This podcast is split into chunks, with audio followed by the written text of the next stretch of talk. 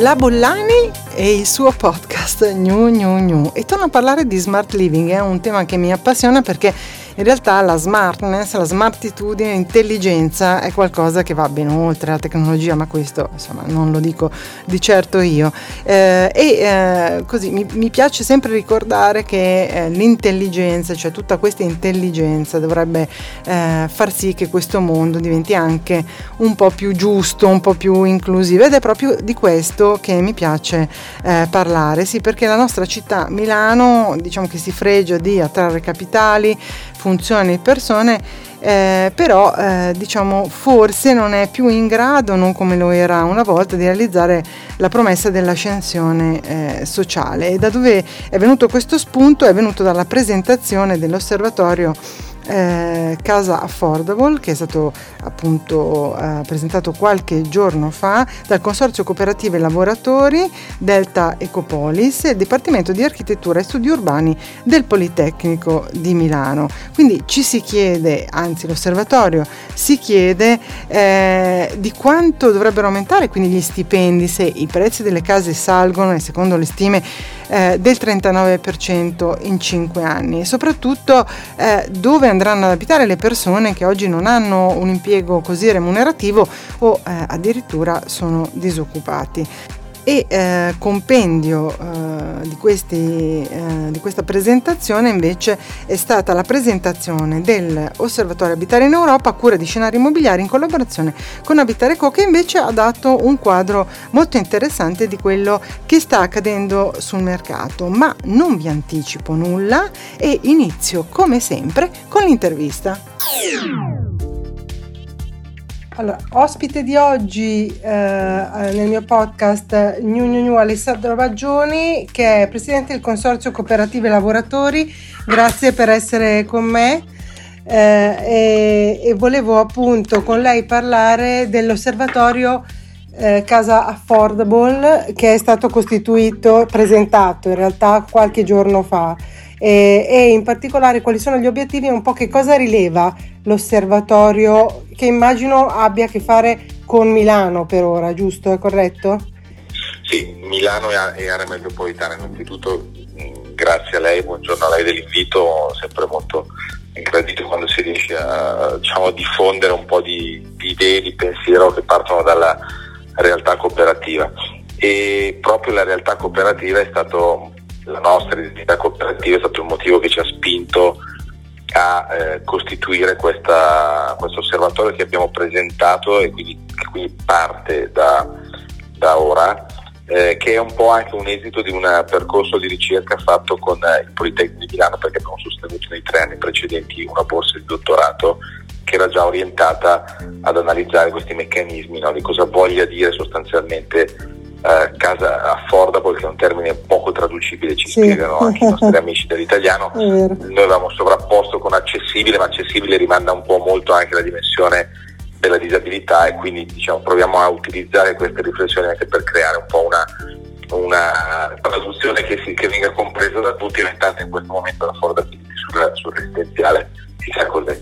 Eh, è nato proprio perché noi stiamo vedendo su Milano una sorta di mh, mm, leitmotiv continuo di una città eh, con i valori della rendita in continua crescita, i prezzi delle case in crescita, il mercato è effervescente, ma da un nostro punto di vista eh, un po' perché abbiamo a cuore la storia di Milano e la sua natura di città no, molteplice no, anche dal punto di vista sociale, un po' perché comunque è fondamentale tenere sempre alti gli allarmi eh, sul rischio che ci siano delle bolle eh, immobiliari, perché il mercato immobiliare è un mercato tra i più ciclici per natura, allora ci siamo detti ma tra tutti i rapporti che escono annualmente ce n'è uno che fa una cosa molto semplice, cioè dire qual è, eh, quali sono i costi medi dei, degli alloggi in vendita e degli affitti a Milano e area metropolitana, questo è un punto su cui teniamo molto perché sì. l'area metropolitana è Milano, l'area metropolitana è una dimensione che, eh, quasi sim- in cui Milano vive simbioticamente, poi spesso ce lo si dimentica, ma senza area metropolitana Milano non esisterebbe eh, no? perché anche tutto la, Assolutamente, certo. il lavoratore produttivo eh, sta nell'area metropolitana eh, e eh, i redditi delle persone per capire quanto questo modello eh, è sostenibile e quanto questo modello va corretto. Questo è un po' l'obiettivo. No? Eh, quindi già alcuni dati erano emersi un po' come esito del dottorato, ma dovrebbe andare a regime con il primo rapporto che ci siamo dati un po' l'obiettivo da, sì. che, che, venga presentato nella primavera. Quindi sarà, eh, sarà annuale, se non sì. ho capito male, sarà un rapporto annuale. Sì, questo. annuale, per adesso l'accordo è di tre anni con il Politecnico, con il DASTU, sì. con il Dipartimento di del territorio, architettura urbana, architettura e studi del territorio urbano, mi sembra che sia questo l'acronimo, eh, però col professor Bricoccoli che sì. oltre che un amico è il direttore del, del, del Dipartimento e il, il, ricercatore che lavorerà su questa partita è appunto l'architetto Peverini, Marco Peverini che, che è di fatto il dottorando. Quindi questo è un po' l'obiettivo per portare, non dico una voce fuori dal coro, ma un elemento di riflessione eh, chiaramente da un soggetto privato, qualcuno dice ah, dove lui deve farlo il pubblico perché le fate voi privati, ma siamo un privato che però ha una, vocazione sì, esatto. eh, congenita di guardare a un interesse generale. Eh, e qual è uno degli elementi critici? Perché poi molto spesso se questi fenomeni non vengono indagati e conosciuti, per esempio nella relazione con l'area metropolitana, si, si, si vedono dei fenomeni di espulsione strutturale di pezzi di cittadinanza che poi creano anche un problema di consumo di suolo, di mobilità insostenibile, di eh, diciamo, restrizione dei tempi di vita nelle persone che non potendo vivere a Milano in case che vengono vendute a 6.000 euro a metro quadro in zone semiperiferiche le cercano a un terzo nelle aree magari con un po' più di qualità della vita della provincia. Questo è un po' l'obiettivo ambizioso che ci diamo, di avere una base di conoscenza per poi fare dei ragionamenti. E forse anche perdere, cioè perdere que, diciamo, questa parte di popolazione e perdere anche eh, diciamo, quella, quella, diversità no? che il tessuto urbano ha e che è un po' la qualità poi no? che si cerca, no? la, come eh, la prossimità, eh, eccetera, altri valori che abbiamo scoperto ancora di più in questi anni sono quelli poi che ci fanno dire che un luogo è eh, come dire, qualitativamente apprezzabile, no? Cioè, Assolutamente, cioè, questo è un punto. Io eh, poi diciamo, di formazione sono architetto urbanista, quindi un po' queste sì. cose me le porto dentro no? come, sì, sì. come cose che ho studiato poi quando stavo anche un po' all'università, ma è una convinzione, cioè una città che vive, chiaramente non è che uno deve fare le, medicina della, della, della, disperazione, no? perché questo è, diventa il, pro, il, problema, ma una città che ha dentro eh, i, i, ricchi e i ceti popolari eh, è una città più viva, no? più ricca eh, sì. certo. e, e, oltretutto anche più giusta, perché io dico sempre, ho fatto una battuta che può essere una battutaccia, ma, ma mi, è, mi, è, uscito questo slogan, Milano dovrebbe fare meno case per i banchieri e più case per i tranvieri, no?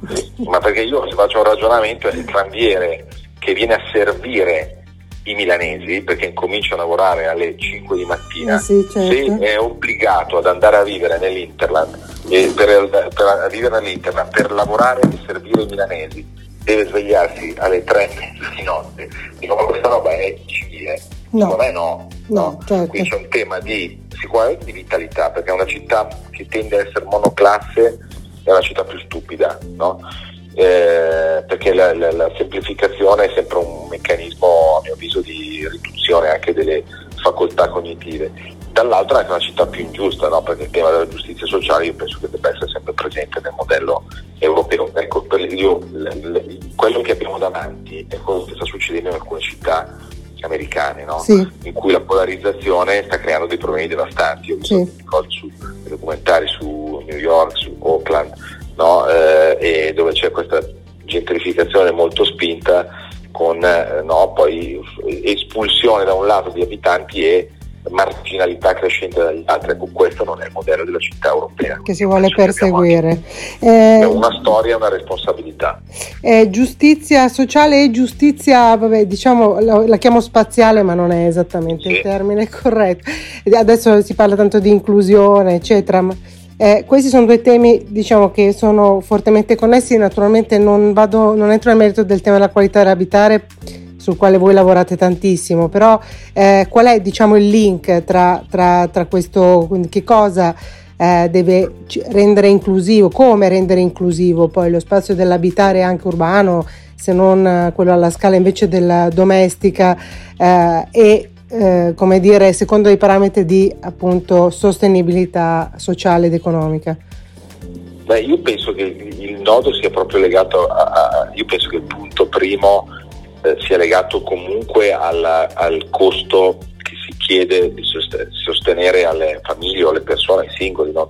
nell'accezione ampia di quello che oggi è la società complessa per accedere a una casa in proprietà o in affitto. No? Quindi io anche qua sono contro le ideologie, cioè se, se c'è chi vuole comunque prendersi la casa in proprietà è bene che se la possa prendere in proprietà il costo secondo me è il punto fondamentale, ma la connessione tra giustizia sociale e giustizia spaziale è molto corretta secondo me questa definizione perché eh, se c'è un elemento eh, che è così chiaro, forse non è, non è, così visibile a chi non è tutto sommato addetto ai lavori, ma è così chiaro nella costruzione della città e nella sua allocazione spaziale dal punto di vista di accesso alla città è il tema della rendita fondiaria. Certo. Eh, no, è un meccanismo che è sottostante a tantissimi fatti, cioè se appunto oggi gran parte della gente non può permettersi di eh, stare a Milano perché c'è una rendita fondiaria fuori controllo eh, e a cui si aggiunge una rendita immobiliare fuori controllo certo. per Milano, no? perché comunque i valori. Quindi questo penso che sia il nodo. Questa cosa se viene governata consente poi anche di avere più agio eh, per soggetti come noi, soprattutto che comunque siamo no profit, cioè non, non abbiamo l'obiettivo del profitto, di eh, pagare il giusto le aree, non caricando profitto, fare la miglior casa al minor costo. Questo è un po' lo spirito, il nostro slogan. Assolutamente, questo è. No, per dire, vediamo comunque il maggior numero, di, lo spazio vitale deve essere comunque uno spazio importante, ma che deve essere eh, acquisito a un costo che non mangia la prospettiva esistenziale di medio periodo, perché se uno si indebita per una vita per comprare una casa che magari tra vent'anni quando ha finito di pagare il debito vale il 30% in meno, diciamo, è, è una truffa sostanzialmente ai danni del futuro. Io la ringrazio moltissimo e spero di ritrovarla presto e soprattutto eh, ci ritroveremo per la presentazione del primo rapporto sulle affordable houses o case insomma sostenibili, accessibili. Troveremo anche una terminologia. Eh, questo potremmo lanciare un concorso. Possiamo fare una cosa. Esatto. assolutamente. Grazie, buon lavoro e a presto. Grazie a lei. Grazie. Grazie. Quindi, come ci ha raccontato Alessandro eh, Maggioni, potremo seguire ogni anno la presentazione eh, dei dati dell'osservatorio Casa Affordable, che appunto verrà seguita da uh, Massimo Bricoccoli, professore di politica urbana e housing e direttore di DASTU del Politecnico di Milano, Marco Peverini, che invece è un assegnista di ricerca del Politecnico in collaborazione con il Mapping and Urban Data Lab, eh, Maud Lab e un comitato anche interdisciplinare disciplinare eh, e internazionale. Penso che questo, questa survey eh, e questa analisi, questo osservatorio debba essere integrato invece dai dati che ci arrivano eh, da altre fonti. Ecco, vi parlavo poco fa dell'osservatorio Abitare in Europa che è stato presentato da Scenari Immobiliari con Abitare Co che invece conferma un andamento molto positivo del settore del mercato residenziale. Ecco, il, l'osservatorio conferma che nel primo semestre di quest'anno gli investimenti in Europa eh, relativi solo al comparto immobiliare residenziale ammontano a 135 miliardi di euro, che è un dato in crescita del 7% rispetto all'anno precedente. Ecco, è il mercato eh, diciamo, preferito dagli investitori istituzionali nonostante una flessione dovuta, insomma questo è immaginabile, a eh, questo periodo eh, diciamo di, um, legato al conflitto bellico. Eh, per quanto riguarda l'Italia, il 2021 si è chiuso con un numero record di compravendite immobiliari, circa 750.000, dice l'osservatorio, e una domanda di acquisto alto con una politica anche creditizia eh, di supporto espansiva, insomma, che è stata confermata anche eh, all'inizio eh, di quest'anno. Eh, la domanda quindi in Italia non ha subito uno shock molto forte nonostante le difficoltà, insomma, dovute anche in questo momento, eh, stiamo vedendo all'inflazione e quindi il primo semestre ha chiuso con un valore eh, positivo e una crescita di compravendite del 12,5% su base annuale con picchi del 16% in città come l'abbiamo citato poco fa Milano insomma che è un po' di traino ma anche Roma anche se Roma è un po' più lenta è una lentezza causata dai processi amministrativi. Eh, città eh, che segnano insomma mh, valori interessanti sono anche altre in Italia tipo Palermo con un più 13 13% rispetto al primo semestre dell'anno scorso e poi aumenti importanti anche per Bologna, Venezia, Firenze. Insomma, eh, per Roma l'incremento è un poco sotto il 10%. Quindi eh, interessante diciamo, questa Roma che segue Milano che diventerà un mercato sempre più interessante anche per gli investitori eh, internazionali e poi eh, il rapporto ci racconta anche eh, un, dei quartieri, quelli che stanno eh, crescendo di più nei prezzi, naturalmente nel primo semestre 2022. Si citano a Milano Feltre, Ronchetto e Montevelino, devo dire per me inaspettati, e poi altri in Italia, eh, il quartiere Piazza Navona a Roma, questo è un po' più comprensibile, seguito dai quartieri Fiera di Palermo e quello di San Lorenzo eh, a Napoli. Ma un, uh, un, elemento interessante di questa ricerca, secondo me, è il focus che è stato fatto uh, sul metaverso, cioè quindi chiedendo a un campione rappresentativo che casa si sarebbero immaginati o che quale eh, proprietà immobiliare avrebbero acquistato nel metaverso. Lo sapete, questa ormai è una pratica che sta diventando sempre più diffusa su alcune piattaforme eh, e eh, mi sembrava eh, appunto questo capitolo, eh, non perché i dati siano meno interessanti, ma molto interessante anche per un po' come dire, tastare il polso degli acquirenti rispetto a questo mondo che, perché no, in futuro potrà diventare anche un ambiente interessante di proposta e di vendita e di eh, anche coprogettazione no, del, eh, degli spazi di vita. Eh, e secondo me dal, dalla ricerca emergono eh, un po' di dati eh, interessanti.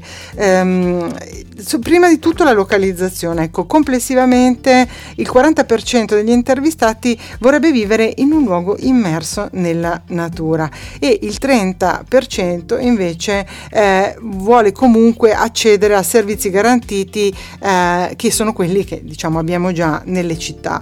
Quindi diciamo c'è questo mh, dualismo che mi sembra eh, interessante. Se si entra nel merito, la maggioranza invece dei rispondenti sceglierebbe una casa in città per quasi il 28%, tra tutto Milano, eh, ma eh, la cosa che mi sorprende è che il metaverso è uno spazio senza una localizzazione diciamo precisa dove un po' tutto può accadere, no? dove è vero che mi posso immaginare una nuova Milano, una Milano in digitale, ma è anche vero che posso costruirmi un ambiente che sta al di fuori di qualsiasi tipo di eh, riferimento fisico, però invece eh, mi sembra che ci si porti dietro ancora dei parametri e un'idea di mondo che è molto legato al mondo che viviamo, naturalmente al mondo fisico. Quindi Milano rimane la favorita. E poi seguono ad esempio risposte eh, molto alte di chi vorrebbe vivere al mare, 21%, in montagna 7,3% e chi invece forse ha capito di più lo spirito del metaverso e qual è la sua natura, la sua identità e opta per disegnare degli skyline assolutamente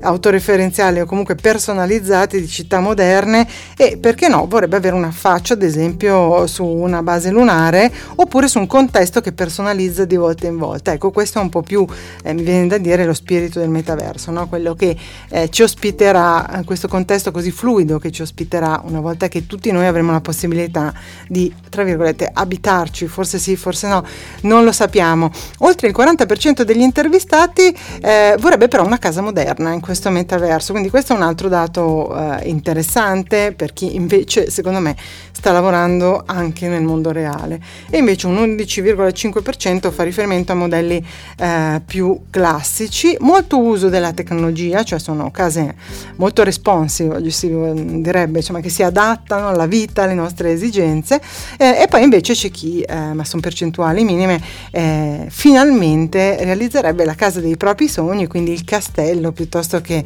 la casa country, insomma, piuttosto che invece eh, una casa insomma, diciamo ispirata a Gaudì o ad altri maestri eh, dell'architettura. Quindi eh, secondo me questo è molto interessante, insomma, proprio diciamo per, più che altro per fotografare questo mondo dei desiderata, no? un po' la dimensione del sogno che qui veramente non ha vincoli e non ha limiti e eh, sempre questi eh, intervistati ci dicono che la, la faccia sulla natura è chiaramente ineludibile, tutti vogliamo essere affacciati su uno scenario, un panorama eh, naturale, eh, oltre il 30%, vogliamo vedere spazi alberati e verdi, oltre il 23%, ci, c'è chi vuole vedere il cielo che trova eh, irrinunciabile questo privilegio, chi l'orizzonte, chi vigneti, le baie, i canali, le cascate, insomma eh, la componente naturale è importantissima. Ultimo dato, l'80, scusate, il 65% si immagina di vivere in questa casa con la famiglia, quindi diciamo porta con sé chi già vive con lui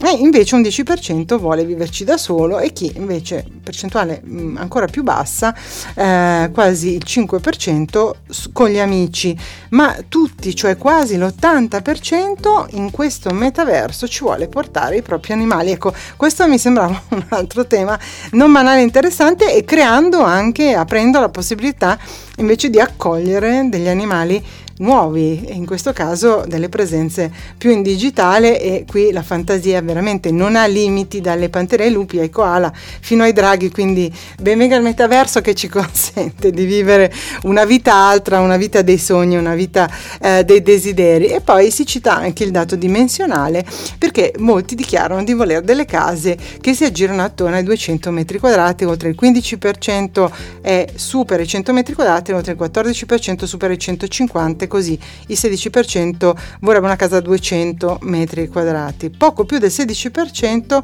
sogna una casa ancora più grande con punte oltre 1000 metri quadrati e perché no, qui non c'è limite alla fantasia, però sapete che ormai anche lo spazio nel metaverso ha un costo e anzi i costi stanno salendo e quindi eh, quello che ci sembrava un luogo in cui tutto fosse possibile in realtà comincia già a eh, darci dei limiti, dei vincoli, delle limitazioni.